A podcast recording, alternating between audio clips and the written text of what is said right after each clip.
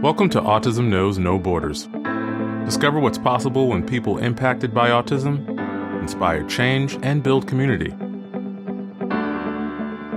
Together with the Global Autism Project, here's your host, Rachel Harmon.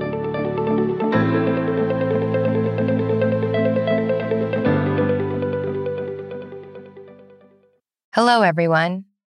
Our guest today is Emily Varon.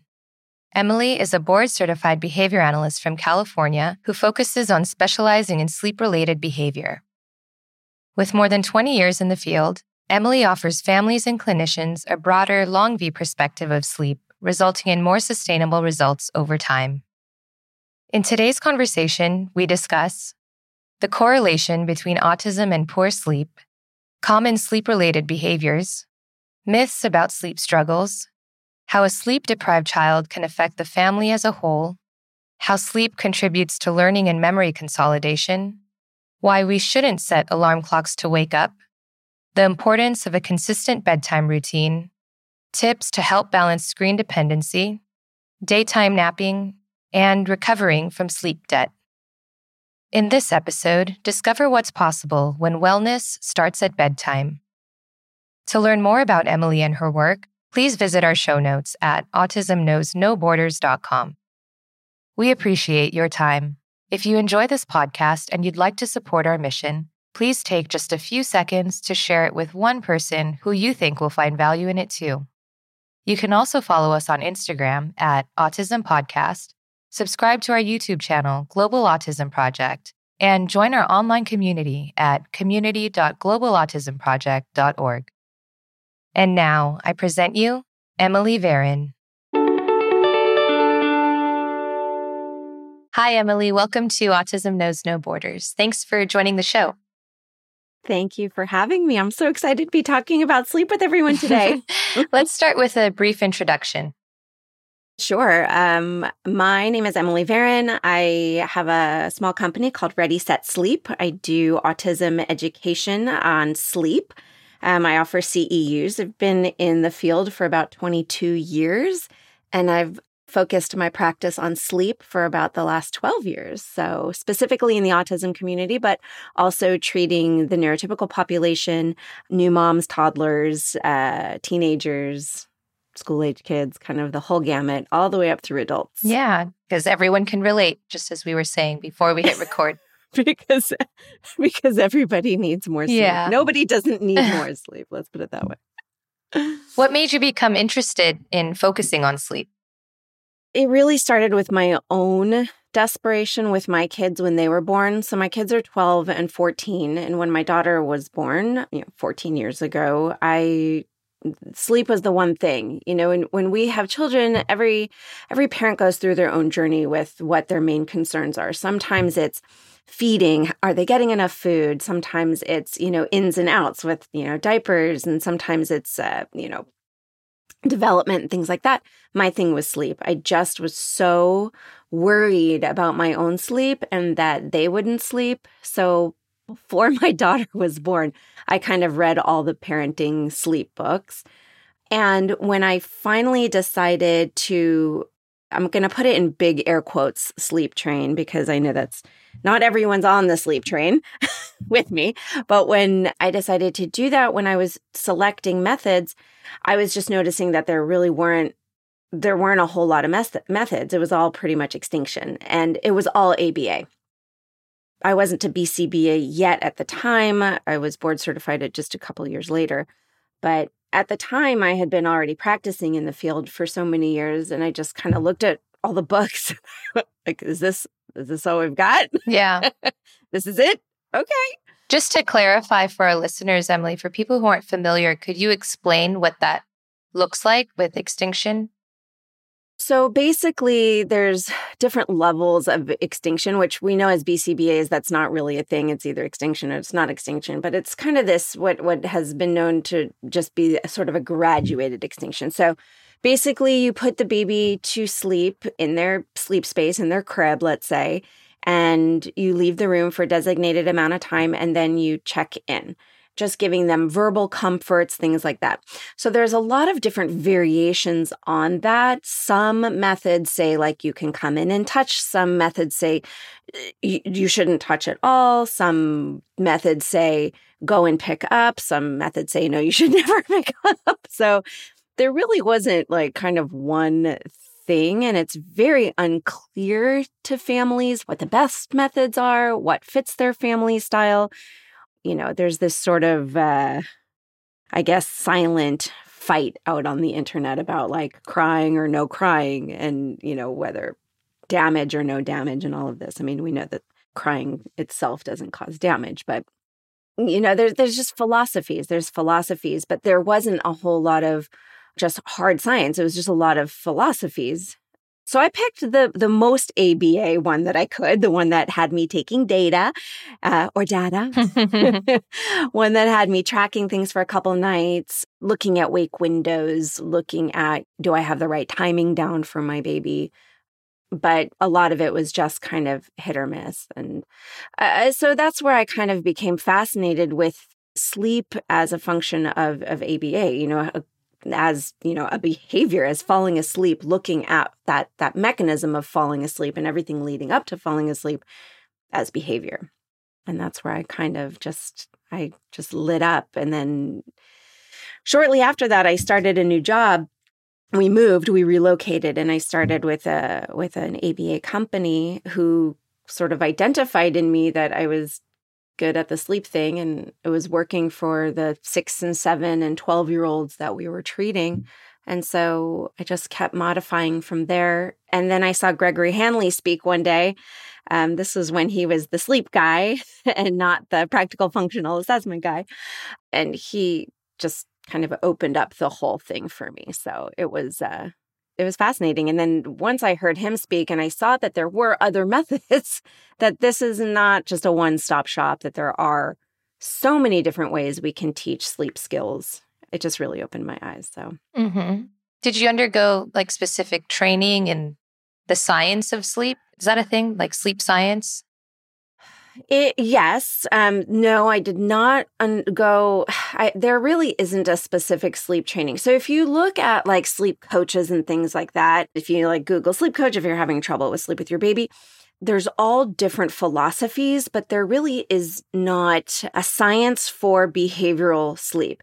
A lot of people study it, and there is a lot of research on it you know given you know gregory hanley and then also um, matthew walker also does a whole a lot about behavioral sleep as well, um, and the science of sleep. But no, there's not a training program that really breaks down how sleep works in the brain and how those mechanisms play out throughout the night and what we can do leading up to sleep. So for me, it was sort of pulling together from all the different reading and science and you know research and and just listening to other people who were non ABA folks and looking at those scientists, and then also just um, looking inward at my, the own, you know, ABA methods and saying, okay, well, there's there is a happy medium here. There is a way to walk into sleep problems not as just a one method show.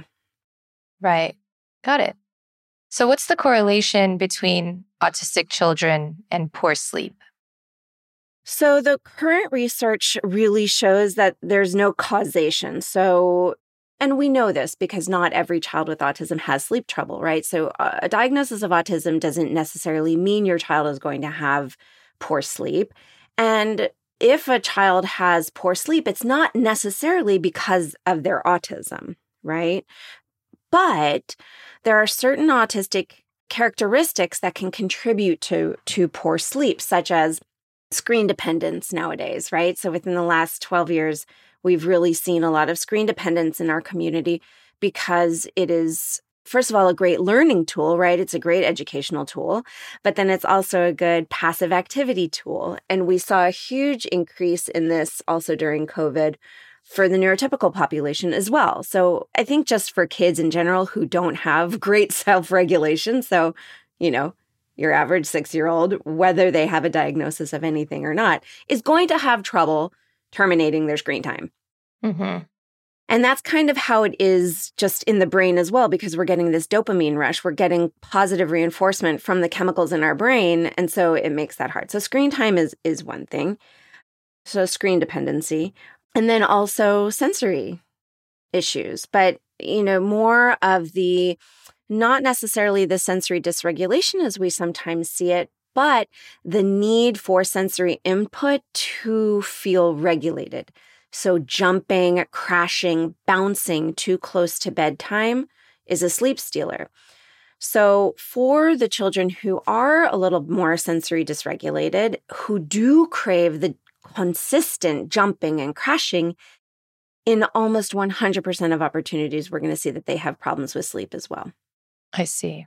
So there is, I don't know if I could call it a comorbidity there, but it is something that feeds into poor sleep, right? This sensory dysregulation, but it's how we are offering sensory regulation that's actually the problem. It's not the sensory dysregulation in itself that's causing the poor sleep. It's the caregiver saying, Oh, I know that jumping helps regulate him. So I'm going to have him jump close to sleep so that he can be regulated, except that that's alerting sensory experiences. That's alerting, ves- alerting vestibular input, and that's going to delay sleep onset. Mm. So there are these things that are sort of these characteristics that are, are inherent to children with autism that just exacerbate what any human would have trouble with when it comes to falling asleep. So that's why we call it like a correlation, right? Not as much a causation. Yes, exactly. When we think about the different types of sleep struggles, like what are these common sleep related behaviors? So there's like, you know, trouble getting to sleep, right? What else? Yep, absolutely. So difficulty falling asleep, difficulty staying asleep, and eh, within the difficulty staying asleep, there's some like little subsections. So there's just persistent night awakenings where the child is waking up multiple times a night. And then there's also where the child wakes or the adult or the person wakes and is up for a, a longer segment of time before they're able to fall back asleep. And then we also get issues with early morning wake ups or daytime naps when it shouldn't really be happening based on age. So we'll get like the 10 year old taking a nap in the middle of the day. So that also falls into that category, which then snowballs into all the other things. Mm-hmm. But really, if we're just like isolating it, falling asleep, difficulty falling asleep, late bedtimes, and difficulty staying asleep are really the two major ones. Okay. What about trouble waking up? Is that something? So, trouble waking up usually is a function or a byproduct, I should say, more accurately, of not falling asleep in a timely fashion. So, what happens if we can't fall asleep at night? Then there's no way we're going to wake up on time for school or on time for therapy, or, you know, we're, we're going to tend to sleep the day away to sleep off that sleep debt that we accrued not being able to fall asleep at night. Mm-hmm. Got it. Yeah. So, but it's a good question because sometimes families come to us and say, I can't get my teenager out of bed in the morning, or I can't get my 10 year old out of bed in the morning. And they mm. come to us with that problem. And I think where the deficit is for the autism treatment community, so the ABA community, is really asking the questions about, well, what happened at night?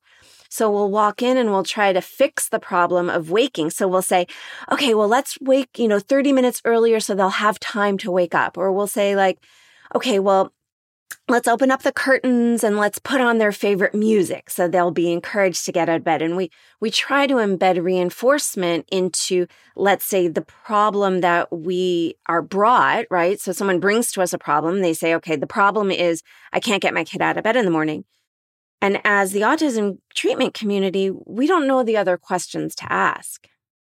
We don't know to ask about, well, what time did they fall asleep at night? How was their quality of sleep? Why are they having trouble getting out of sleep in the morning? Is it just a behavior that we're going to analyze in isolation and say, okay, or, you know, and, and we're going to label it task avoidance? Well, he hates school, so he hates getting out of bed. She's having trouble socially at school, so therefore she doesn't want to get out of bed. And so now we're going down the road of social stories and we're going down the road of, you know, fun music and, you know, trying, you know, some of these other strategies to encourage the kids out of bed, let's say, when really the problem is, is that they're in a huge sleep deficit. They've accrued a huge sleep debt overnight. And the fact that they, you know, didn't fall asleep until 2 a.m. and you're asking them to be out of bed at 7:30, that's not going to go well for you. Mm-hmm. Yeah. that's not going to go well for any of us, right? So we really have to look at at the whole picture and look at our our plans and our treatments when we're looking at sleep and make sure that we're asking all the questions. And that's why I do what I do. That's why I offer the CEUs. That's why I offer in-house training.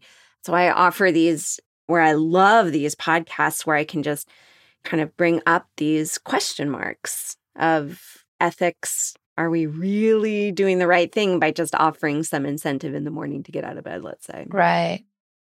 And it's so important when you think about sleep as a whole. Could you talk about how a sleep deprived child could impact the family and their their wellness as a whole?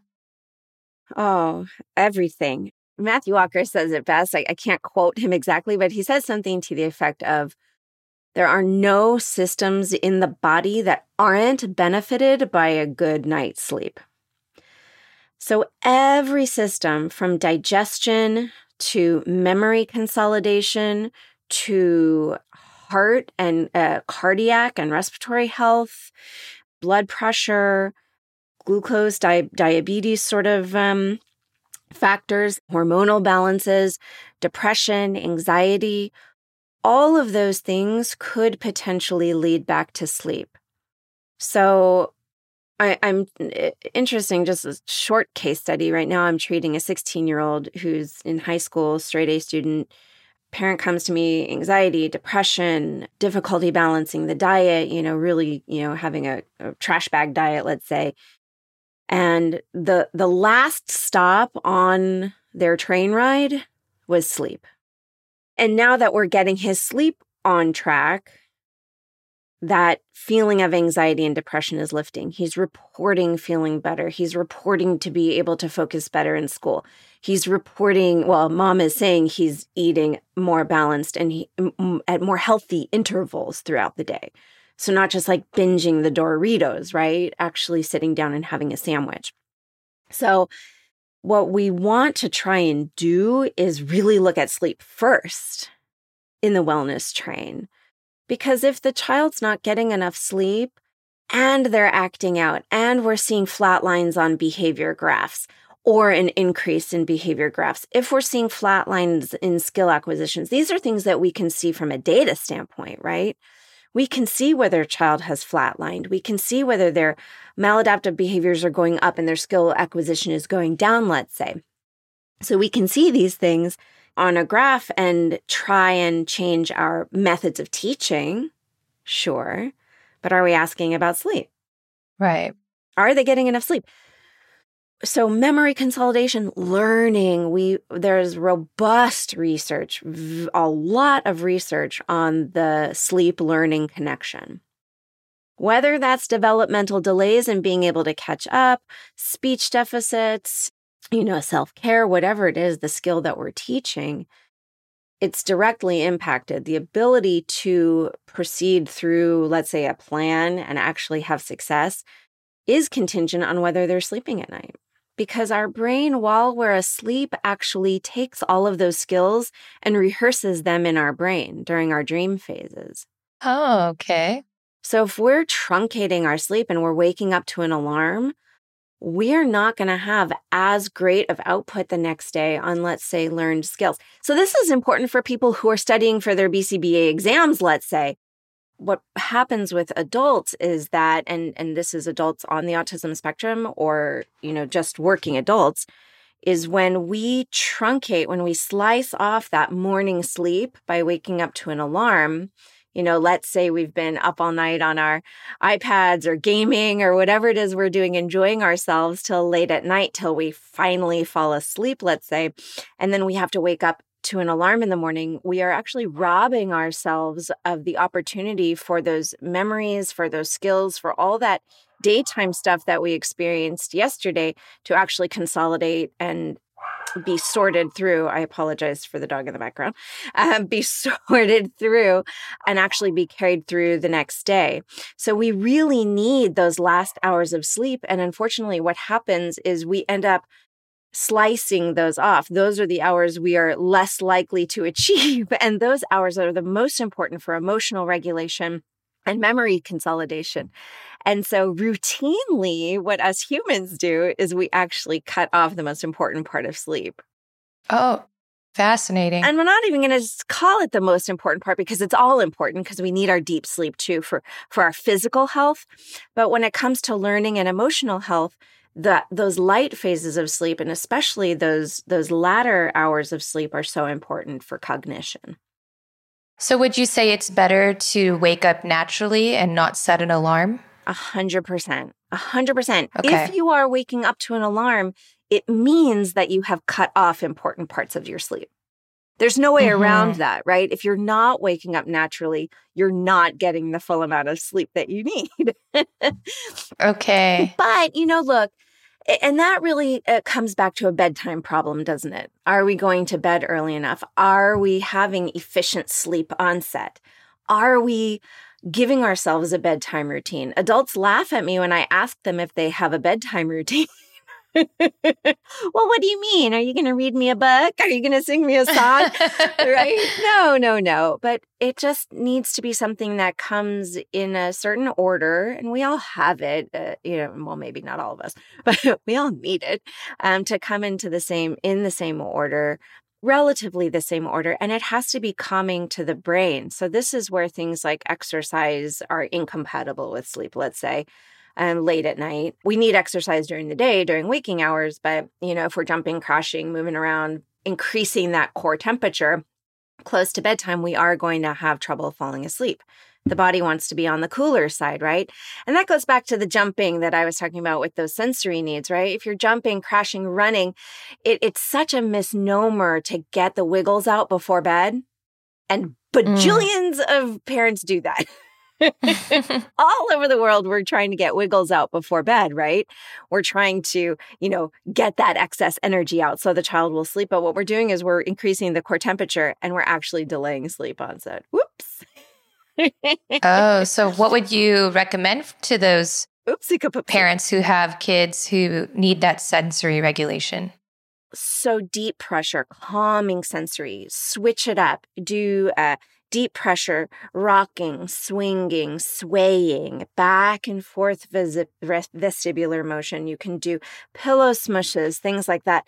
The problem with up and down vestibular motion or that crashing where we're actually adding sensory experiences to our joints, which are also have, you know, sensory receptors on them, right?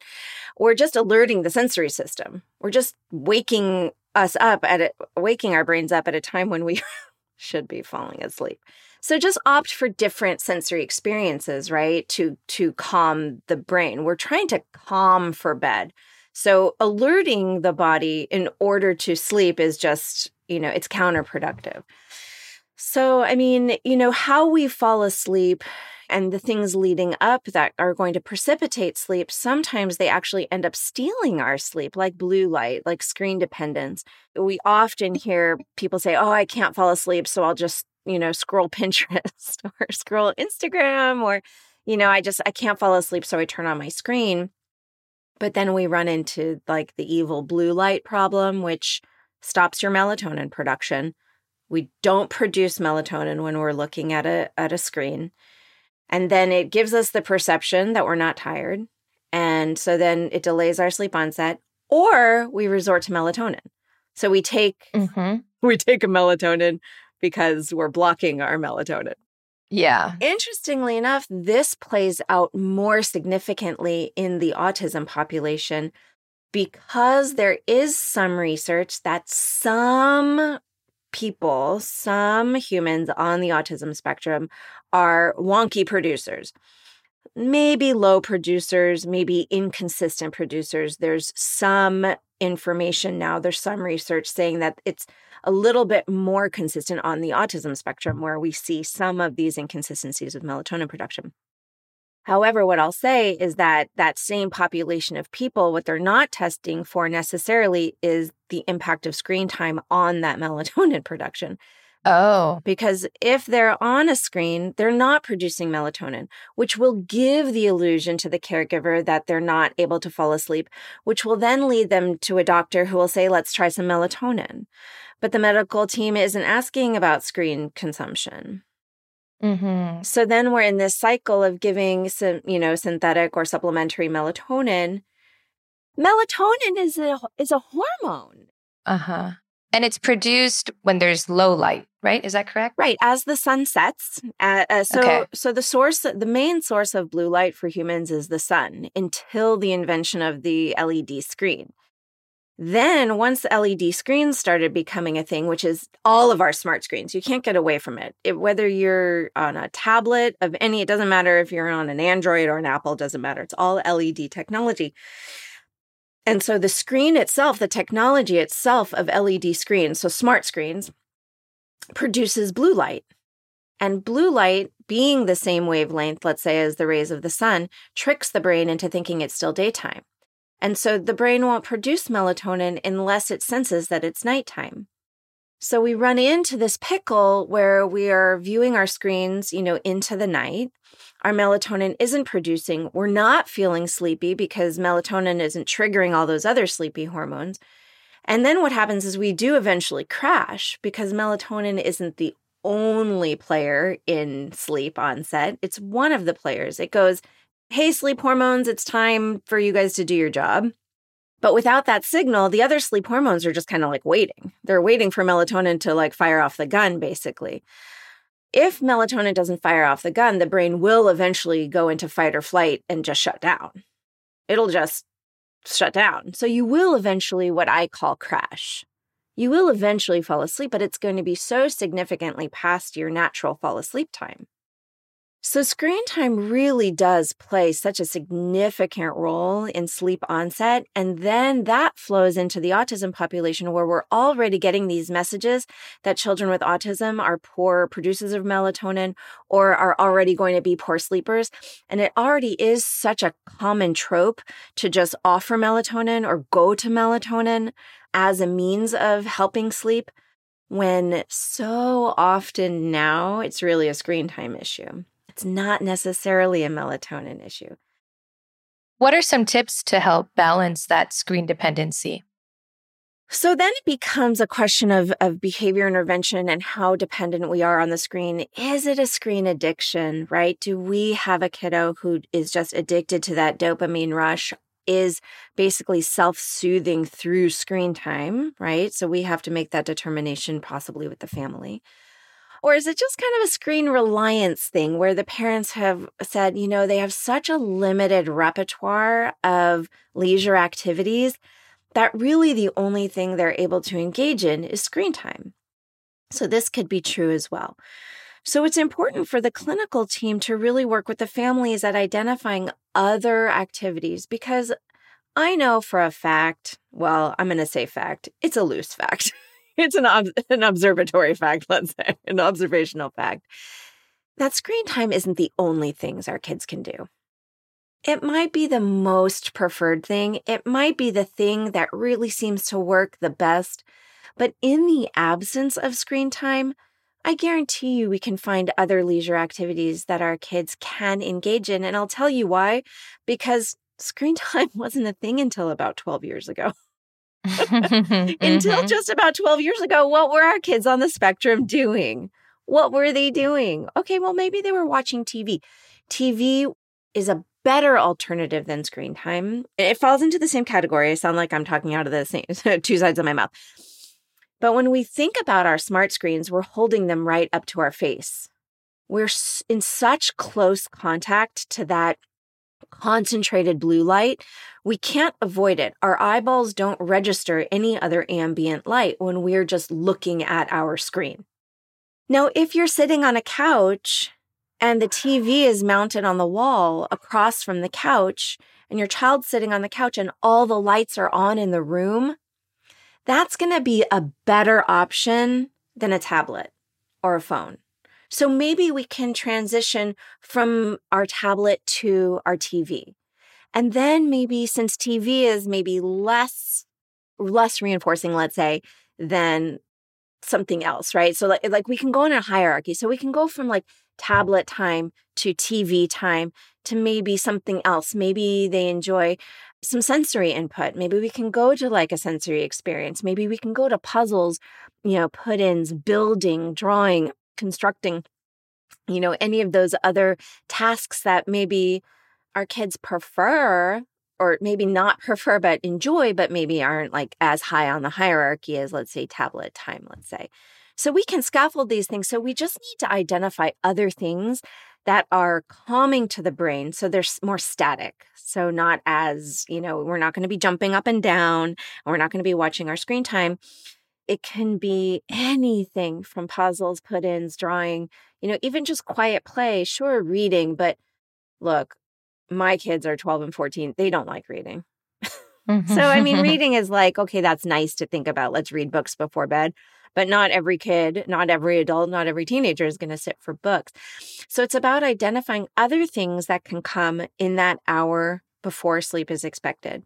That could be a bath or a shower. I love a long bath or a shower. Most of the clients I work with who are on the autism spectrum really enjoy the sensory input of water very much enjoy bath time, very much enjoy shower time. Stay in the bath or the shower a half hour. Okay, maybe that's not the environmentally friendly solution, mm. but if you can eat up a good half hour in either the shower or the bath before sleep is expected, that's going to be compatible with sleep. And it's incom- and it's incompatible with screen time, and it's incompatible with jumping and crashing. So it really ticks a lot of boxes. So we maybe can go from, let's say, dinner to a long bath or shower to some quiet play in pajamas into bed. We just have to get a little creative with how we structure that hour, hour and a half before sleep is expected. Okay. Well, just a couple follow up questions about the blue light. What do you think about the blue light glasses? Does that actually really help? and also like changing the settings on the screens so that they're, you know, in night mode and things like that. Yes. So let's start with the latter. Let's start with the night shift on the screens. So you have to think about the screen as a mechanism of producing light. So when we turn our screens darker, right? So if we put on the night shift or we put on dark mode, right? whatever you're viewing, whatever you are able to see, whatever that image is, it's still being created by blue light, even though it's orange. So maybe it's a little gentler on the eyeballs, but it's still LED light. It's still blue light. It's still the same wavelengths. So for me, it's a nod in the right direction by the tech companies to say, hey, we recognize that blue light isn't great, but we still want you on your screens. So we're going to do this like night mode that's going to make yeah. everyone feel better about their, their consumption of screen time. But it doesn't block blue light by any means, because if you can still see an image, that image is being produced by blue light mm-hmm. if that makes sense. So, from a technological standpoint. Yeah, that makes sense. So, now let's talk about blue light glasses. So, there are blue light filtering glasses and blue light blocking glasses. Blue light filtering glasses are going to filter blue light. Those are known to be better for your eye health, for your retinal health, for your macular health, things like that. Like it diffuses the blue light. Blue light blocking glasses would probably be the best option if you have to. So, blue light blocking glasses for those, I, I would recommend. So, I don't I never want to give everyone the easy way out because that's the easy button. It is the easy button, right? You could do the blue light blocking glasses, but that comes with a whole treasure trove of other problems. First of all, is your autism spectrum child going to wear glasses? Are they going to tolerate blue light blocking glasses? Are they going to tolerate watching their favorite things in a different hue because it does change the color of the image, right? Mm, mm-hmm. So there's an actual mechanism problem where, like, are they going to wa- wear the glasses? But then also, are they going to be able to terminate the screen time in enough time to get tired for sleep? Is that dopamine rush going to continue even in the absence of, let's say, blue light.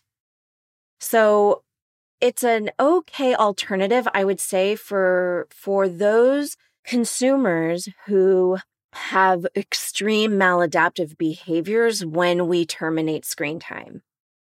If you have a consumer who absolutely, who we are on a journey with this client long term to decrease and uh, reduce the reinforcing value of, of screen time for them, if we are dealing with a screen addiction or let's say a self injurious consumer or someone who's going to hurt themselves or others, if we choose to take away that screen time, I would recommend blue light blocking glasses while we're working on that new skill, while we're working on that regulation to protect whatever we can of sleep. Okay, that makes sense. Yeah. But we can't neglect all the other things that screen time give us as well, right? That dopamine rush, that endless scroll of YouTube where it's like suggesting things for our kids where they can't terminate that pleasure, right? And so then that that makes bedtime problems problematic. Terminating it so that we can do a bedtime routine, right? So that we can get to that place we don't want to get the kids to a place where they're just using screens to fall asleep because then what's going to happen is they're going to wake multiple times throughout the night looking for that screen time again. Oh. Oh. so that's related to one of those other behaviors you were talking about, like waking up in the middle of the night. Yes. So now we can kind of, this is a natural segue into multiple night awakenings. So, however, the brain falls asleep under whatever conditions sleep is precipitated, that's how the brain is going to anticipate sleep all night long. Because we don't fall asleep at bedtime and wake up in the morning right? This is me like drawing a rainbow arc for all my listeners, for all the listeners. This is me drawing a rainbow. Falling asleep at bedtime, go to waking up in the morning. That's not how sleep works. Sleep works like a wavelength up, down, up, down, light, deep, light, deep, light, deep all night long. We cycle through sleeps. We connect our sleep cycles all night long we fall asleep, we get into a deep sleep, our cells regenerate, all the good stuff physically happens in our deep phase of sleep. And then we go into our light phase of sleep where we dream and we have our little light awakenings. We all wake up all night long, but we put ourselves back to sleep. But if the brain doesn't know how to put itself to sleep at initial sleep onset at bedtime, if something is helping the brain precipitate sleep, the brain is going to naturally need that thing at all of the other light awakenings in order to fall back asleep. So that can be an adult laying down with the child um, and then leaving. That can be screen time to fall asleep. That can be for some kids a bottle of milk you know if they're sucking to sleep if they're drinking their milk to sleep and then waking up in the middle of the night and the parents go like oh my gosh, my kid is so hungry, they eat all night long. Well, it's really the suck to sleep that they're craving, it's not the actual nourishment. Although we have then taught them to eat on a 24 hour cycle, but that's, maybe that's another podcast. but really, that suck to sleep, nourishment to sleep, however the brain precipitates sleep at sleep onset is how it's going to need to fall back asleep all night long. Okay, got it. So it's it's tricky for caregivers because we see that something helps sleep. We see that laying down helps them fall asleep. We see that the bottle helps them fall asleep. We see that, you know, screen time helps them fall asleep. And by the way, we do this to ourselves too. We hear it all the time. I can't fall asleep unless I'm listening to music. I can't fall asleep without my podcast. I can't fall asleep without the TV on. I can't fall asleep without the, the lights completely off. I need it to be like a tomb when I fall asleep. I can't, can't, can't. We hear all these can'ts, but really all it is is the brain's dependency on certain stimuli for precipitating sleep. Think about sleep as as a life preserver. It's necessary for life, right? If we don't sleep, we die. That's it. Like we we cannot not sleep for the rest of our lives. Mm-hmm. We will deteriorate from the inside out. So sleep is necessary for life. The brain knows this. So, however, the brain learns to anticipate sleep and precipitate sleep, the brain is going to attach to that and be like, no, this is how sleep goes. And mm-hmm. so if we try to take the screen away, or if mom tries to not lay down with kiddo one night, or if we try to sleep with the lights off instead of the lights on, or we try all the, you know, bells and whistles and tricks to get the child to sleep, kiddo's going to be upset about it because they don't know how to anticipate sleep otherwise. Right. So, fostering that independence with falling asleep is sometimes where where we as the let's say behavior intervention team can come in and be helpful, but we need to ask the right questions. yeah. And what would you say are some daytime habits that could impact sleep? Naps. Okay, so naps during the day. Yeah. So, over the age of about, let's say, three and a half years, the body no longer needs to nap and can tolerate an ever expanding amount of time awake. So, around three and a half, we call it a waking window. The waking window is about 12 hours. So they'll wake up at six and go to bed by like six, six thirty. And then they'll sleep about 11 and a half, 12 hours overnight, wash, rinse, repeat at, at three, four years old. Then, as they get older, you know, that waking window expands. We can tolerate 13 hours awake. We can tolerate 14 hours awake. So bedtimes get later and, you know, all that jazz. If we have a six year old, let's just say, who is, you know, napping at around three or four o'clock, there's no way that body is going to be able to sleep by 8:30. There's just no way the brain hasn't been afforded enough wake time before it's able to accept sleep again. So, napping during the day for our younger population can be really intrusive to the efficiency of falling asleep. And so then we get into this oh, my child just won't fall asleep. And then we go, we lay down with them to help them fall asleep, or we give them a melatonin to help them fall asleep, when really the core problem was that the child was napping when they didn't really need to be but then they have poor quality of sleep and then you know because someone's laying down with them and then they're up all night because someone was laying down with them and then so yeah. it, it, really is like this snowball effect of of which came first the chicken or the egg? Well that's not a snowball effect. This effect of which came first that's not a snowball at all. But which came first the chicken or the egg? Is it the multiple night wakings that's causing the you know da da da? So we really as the intervention team and even as caregivers we we kind of have to look back at the whole picture at all of sleep right? Naps aren't isolated from bedtimes or from overnight sleep. It's all together in one 24 hour chunk right? How we fall asleep is impacting whether or not we're going to stay asleep all night long. An early morning wake up like if we're waking to an alarm that's going to impact our you know our learning cycle. So all of these things kind of come into play. And in order to really dissect and evaluate and assess where the core problem is as the treatment team, let's say, we have to ask a lot of really important questions, which I go through in depth in all the CEUs, which is why I put them out there so that we can ask the right questions. So we're not just treating a behavior in isolation, right? So mm-hmm. that we're mm-hmm. really getting a bigger picture of how sleep works to ask the right questions to be able to set families up with a really effective plan that's going to be sustainable and is going to have long-term impact isn't just putting the band-aid on the wrong cut. Yeah. One follow-up question about the naps. What do you think about that theory of you know that perfect 14 to 20 minute nap that can kind of give you that just that yes. right amount of energy that you need to keep going so that it, that's uh, that's a thing. That's science. It's definitely it's it's valid.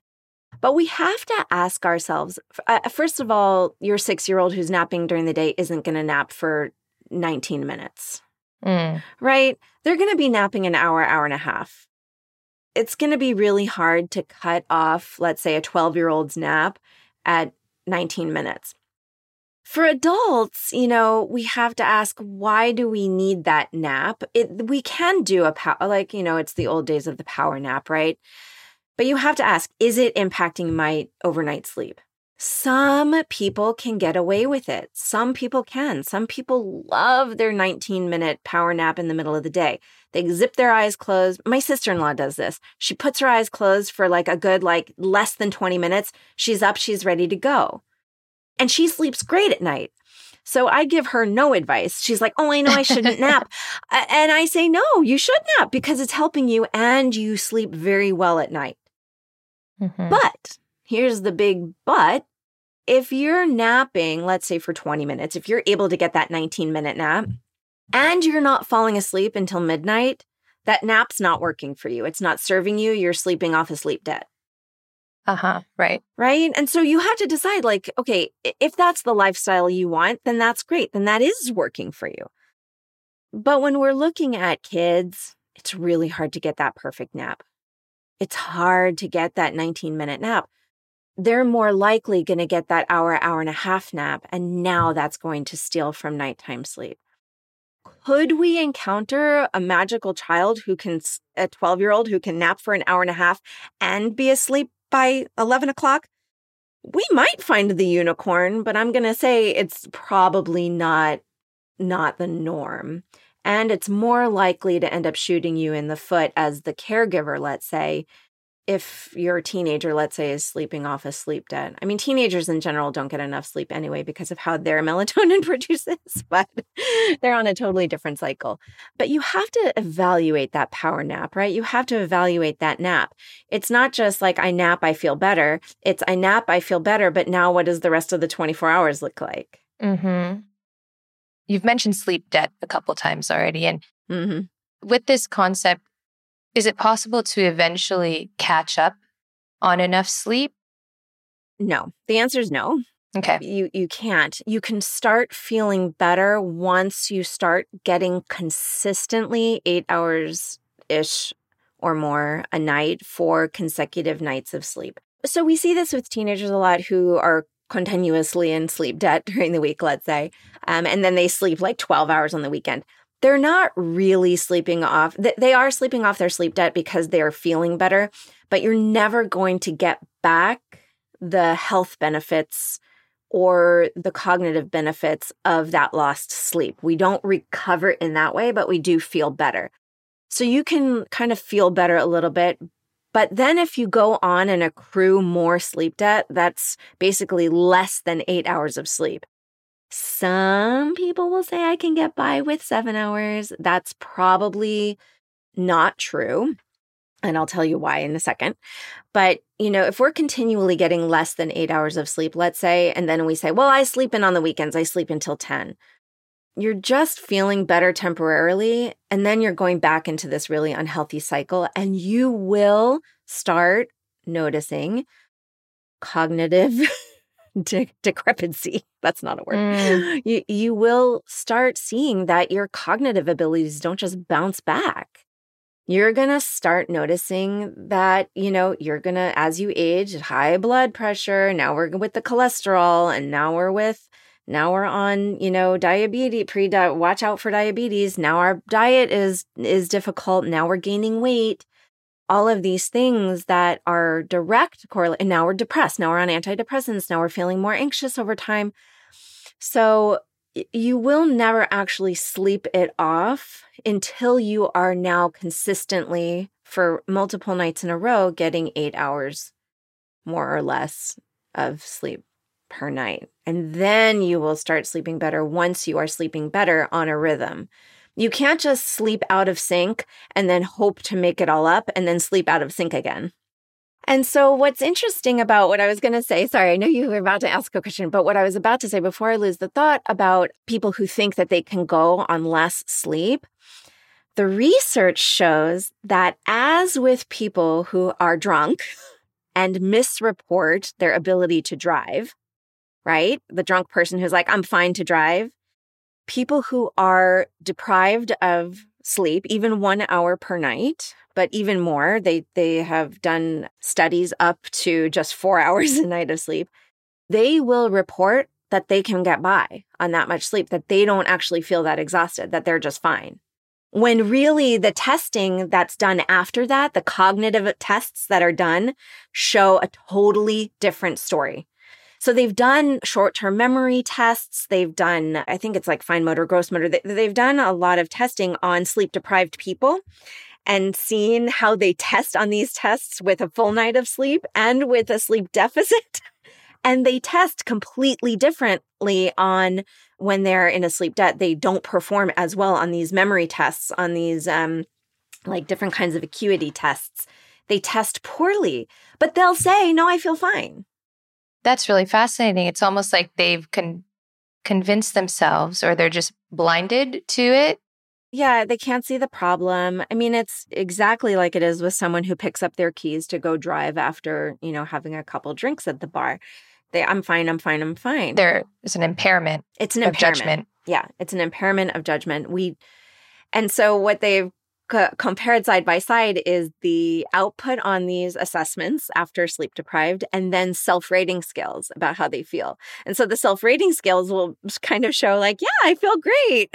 but the cognitive tests will show like complete decimation of their short-term memory skills of you know of of learning consolidation um, ability to keep track of facts basically so yeah so people who are like yeah no i can get by on six hours of sleep i'm just fine i go i don't think so Mhm. i don't think so Okay, Emily. So your your program, Ready Set Sleep, you provide training to parents, obviously, and professionals, practitioners to use this with their own clients.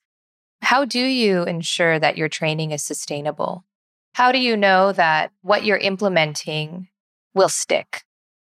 So we have to look at sustainability of the plans that we're implementing. So I go into pretty great depth of ev- evaluating what we are teaching the families to do to make sure that it's sustainable and make sure that they're set up for all of the changes down the line. So what I like to educate families on isn't just how to get rid of the problem now, but also how to forecast ahead and say, okay, sleep changes over the course of a lifetime. I might have a three year old with a sleep problem now, but I could potentially end up with a six year old who can't fall asleep, or a 12 year old who can't fall asleep, or a young adult who can't fall asleep. Am I equipped with the information to flex with those changes and actually continue to modify my expectations over time so that I can better address sleep over time. I really like to reiterate over and over again how much sleep changes over the course of a lifetime.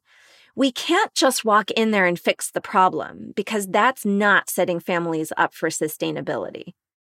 If we walk in there and say, okay, Junior has trouble falling asleep, fine. Well, he's coming out of bed. It looks like, okay, I'm going to sit there at nine o'clock at night and take my data, right? I'm going to take my data. Well, every time he comes out of bed, you tell him to go back to bed. That's social reinforcement. Okay, so now we're going to say, okay, it's you know, positive reinforcement. Now we're going to get rid of that. And so I'm going to program for uh, basically teaching him how to stay in bed.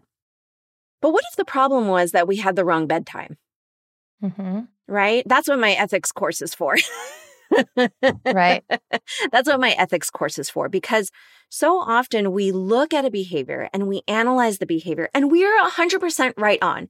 It is attention seeking, let's say, or it is avoidant. Maybe we, we could watch video. We could be in the family's home and we could do this over and over and over again. We could watch the same thing happen over the course of a month and in our ABA brains, we will still identify all of the antecedents and all of the consequences that are maintaining our assessment of attention uh, maintained or escape maintained, let's just say, for example.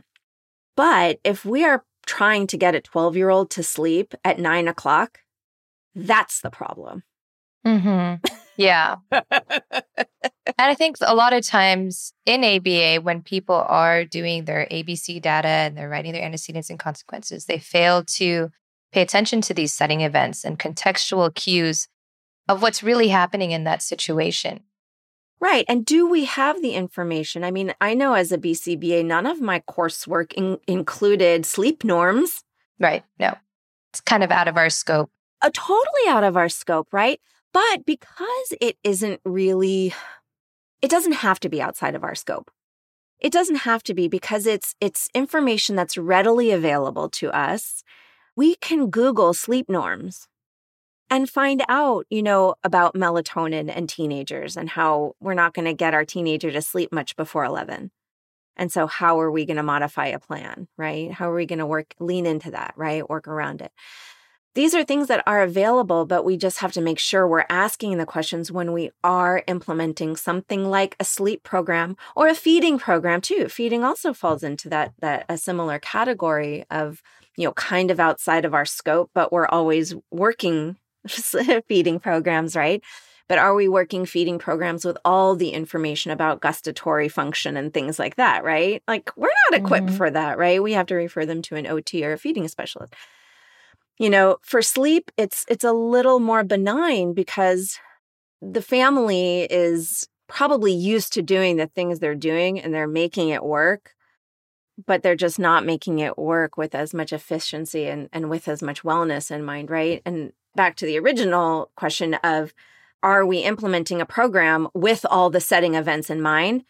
Those setting events we can learn about. Those are learnable. They're mm-hmm. really learnable. I mean, I didn't just, you know, wake up knowing all of this about sleep. I did a lot of reading and I had to sort through the garbage, right? I had to sort through is this a philosophy or is this science? Yeah.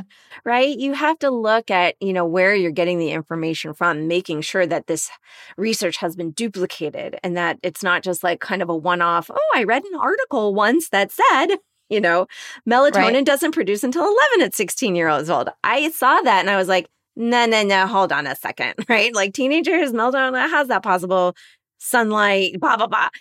But no, over and over and over again, no. Uh, you know, once you are kind of pubescent, your melatonin may not produce until 11 o'clock. That prepubescence is where it gets a little wonky. And how do you assess? How do you know whether your child is pubescent enough to have their melatonin be shifted all the way to 11 o'clock? Okay, now these are different questions. When do they naturally fall asleep? What would happen if you didn't intervene? What would happen if they didn't have screen time? What would happen? You know, we have to really, you know, parse it apart. We have to pull it apart like um, a different kind of an FAA or an FBA. It's a whole different kind of uh, analysis in itself. But, you know, through the CEUs and through ongoing education and through exposure and through just hearing this stuff over and over again, it kind of starts making sense and you can start putting together more um, ethical plans that are going yes. to be sustainable over time for our families and educate them in those in those ways yeah it's just a good reminder for clinicians out there to really do their due diligence when designing programs mm. like you said there's a wealth of information out there and so it's up to us to really put in that effort and make sure that we're providing like real best practice. Right. And you know, especially with with numbers, I mean the numbers are now soaring up towards 80% of families of children with autism reporting some kind of a sleep problem. Now, I attribute it not to a, a, greater rate of diagnosis, not to just, you know, okay, your child has autism, they're going to be bad sleepers. And I say that with big air quotes because that's just not true. But I attribute it to more of, you know, the screen time, the jumping, the getting the wiggles out, the just the lack of, um, you know, basic knowledge that parents, I mean, look, it's not just the autism population that's suffering in this way. I mean, Yep. I mean, we know for ourselves. We know because in the neurotypical population, we have tons of sleep problems. I, there's no lack of sleep problems in children out and about in the world. It's just a, a matter of raising awareness, you know, on the importance of sleep, prioritizing sleep, you know, for our own health and wellness, for the health and wellness and learning of our children, and just really putting it on the forefront. Yeah. All right, Emily, I'd like to close with one last question. What advice would you give to parents who are feeling maybe overwhelmed or kind of helpless with their child's sleep problems? Like, where do they start? Like, what's a good step one? Uh, a good step one is going to be the bedtime routine and just making sure your child's on the right schedule and looking at how they fall asleep and being aware, just I think just raising awareness in yourself of how what you are doing to help your child fall asleep is probably most likely what's causing their sleep disruptions overnight. If we can kind of wrap our heads around that, because you know, e- even though they are all kinds of meshed together, right? That, you know, difficulty falling asleep and then the caregiver helps with sleep and then the child's waking up all night long. I always start first and foremost with what's happening at bedtime. So the bedtime routine and how the child falls asleep. Are they falling asleep in your bed and then you're transferring them to their bed? That's going to be a recipe for night awakenings. Are they falling asleep on the couch and then you're transferring them? Are you laying down with them? Are they falling asleep in the car and then you're transferring them? Are they falling asleep under the conditions that are going to be present all night long? If the answer is no, then you just have to kind of sit back and, and think a little bit about what it's going to mean to make those changes. Because what prevents families from making these changes are the child's behaviors. And so often we are so punished by our own children's behaviors that we negatively reinforce ourselves. You know, we want to avoid the crying, we want to avoid the tantrums, we want to avoid the upset because we know how important sleep is, right? And we don't want to escalate right before bedtime. So we avoid making these changes to avoid the behavioral outcomes. Mm-hmm. So it, it is a big monster. It's a big onion to peel when we're looking at now making changes to how the child falls asleep, because now we're looking at managing bedtime behaviors which is why I love um, Gregory Hanley actually introduced me. This was, I think, 2014 to quiet based visiting, to alternatives that are more gentle and more ABA based, that are a different strategy than just extinction or any kind of a DR per- procedure, really. But now we're shaping desired behaviors with this quiet based visiting, which I, I go through in the CEUs, which is just basically teaching quietude rather than managing behaviors. Interesting. It's the inverse. It's mm-hmm. the inverse of extinction. So that's what I promote mostly. That's what I teach mostly. I try to do that when I can. You know, it's just a really great alternative to managing those big behaviors, especially look, we have self injury to think about. We have, you know, aggression to think about. We have sleep loss in the short term to gain more sleep on the other side. So, you know, there's an emotional component in there for the families too. Mm-hmm. Yeah.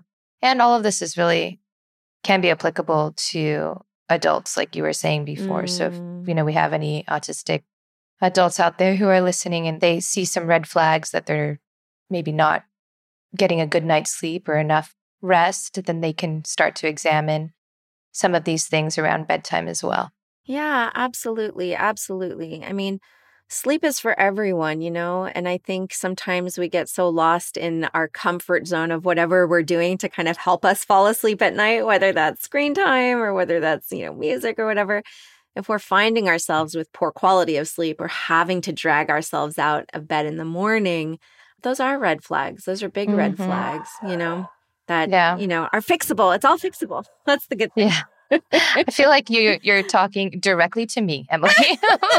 have you been watching me this week? Or, you're not the first no? person to ask that. They're like, Emily, have you been in my bedroom lately? it's universal. So many people are having trouble with sleep. Yeah. And I just I want everyone to sleep. I think we'll be a happier, happier, more tolerant, more patient world if we were all better rested. I really do believe that in my heart. Mm-hmm.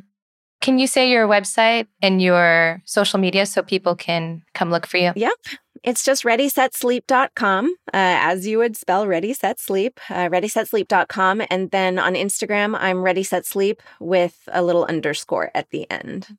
Okay. Got it. We'll put links to those in our show notes. Yeah, and I put I post a lot of funny stuff about sleep too to make it just just normalize it because I just what I want people to know is that they're not alone if you're a, a, parent or a caregiver struggling with your child's sleep, you're not alone. If you're an adult struggling with your own sleep, you're not alone. yeah. It's not, you know, it's not a, a life sentence. It can be fixed. It, it will take a little bit of, of finagling. It will take some discomfort at first, but it's so worth it to go through that discomfort of like, you know, switching up how we fall asleep and some of our own sleep expectations for that long term wellness benefit of just good night's sleep. Absolutely. All right, Emily, thank you so much for sharing your expertise with us. I'm sure a lot of people are going to find some valuable nuggets in this episode. I hope so. Thank you so much for having me. It's been a pleasure. Thanks for tuning in to Autism Knows No Borders. During the week leading up to this interview, I was struggling with my own sleep problems. I would fall asleep on the couch while watching TV, and then wake up in the middle of the night to brush my teeth, barely walk my dog, and stumble into bed. I was waking up exhausted, and the poor sleep was affecting my mood and cognitive functioning during the day. Speaking with Emily motivated me to change my sleep habits. I started to cut off screen time one hour before going to bed. I put a book of short stories on my nightstand as a prompt to read instead of scrolling on my phone. And I also stopped setting an alarm clock, unless, of course, I absolutely need to. I immediately noticed a difference in my quality of sleep and now wake up feeling refreshed and ready to start my day. What tips are you taking away from this episode? Let us know over in our online Global Autism community. Like Emily, are you a professional seeking to hear directly from autistic voices and improve your practice? Or are you a self advocate willing to share your story and educate others? Are you a family member hoping to support and empower your loved one? Whatever your role related to autism is, you can join our online Global Autism community to connect and collaborate with people all over the world Sign up today at community.globalautismproject.org. Let's work together to transform how the world relates to autism. Thanks for listening. Take care. Tune in each week for engaging conversations of how people across the globe are inspiring change and building community. You've been listening to Autism Knows No Borders, brought to you by the Global Autism Project. You can find Rachel's notes for this episode and learn more about today's guests at autismknowsnoborders.com. If you enjoyed this episode, please subscribe to the show on iTunes or wherever you get your podcasts. By doing so, you'll be helping us increase awareness and acceptance of autism around the world.